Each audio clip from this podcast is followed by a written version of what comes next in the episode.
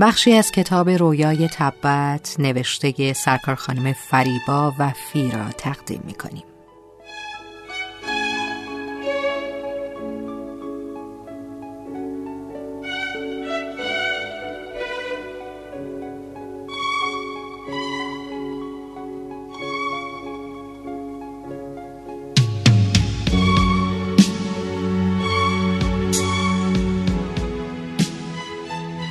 یک روز از سر بیکاری به بچه های کلاس گفتم انشایی بنویسند با این عنوان که فقر بهتر است یا عطر.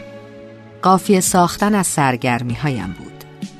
چند نفری از بچه ها نوشتند فقر. از بین علم و ثروت همیشه علم را انتخاب می کردند نوشته بودند که فقر خوب است چون چشم و گوش آدم را باز می کند و او را بیدار نگه می دارد ولی عطر آدم را بیهوش و مدهوش می کند عادت کرده بودند مجیز فقر را بگویند چون نصیبشان شده بود. فقط یکی از بچه ها نوشته بود عطر. انشایش را هنوز هم دارم. جالب بود نوشته بود عطر حسهای آدم را بیدار می کند که فقر آنها را خاموش کرد.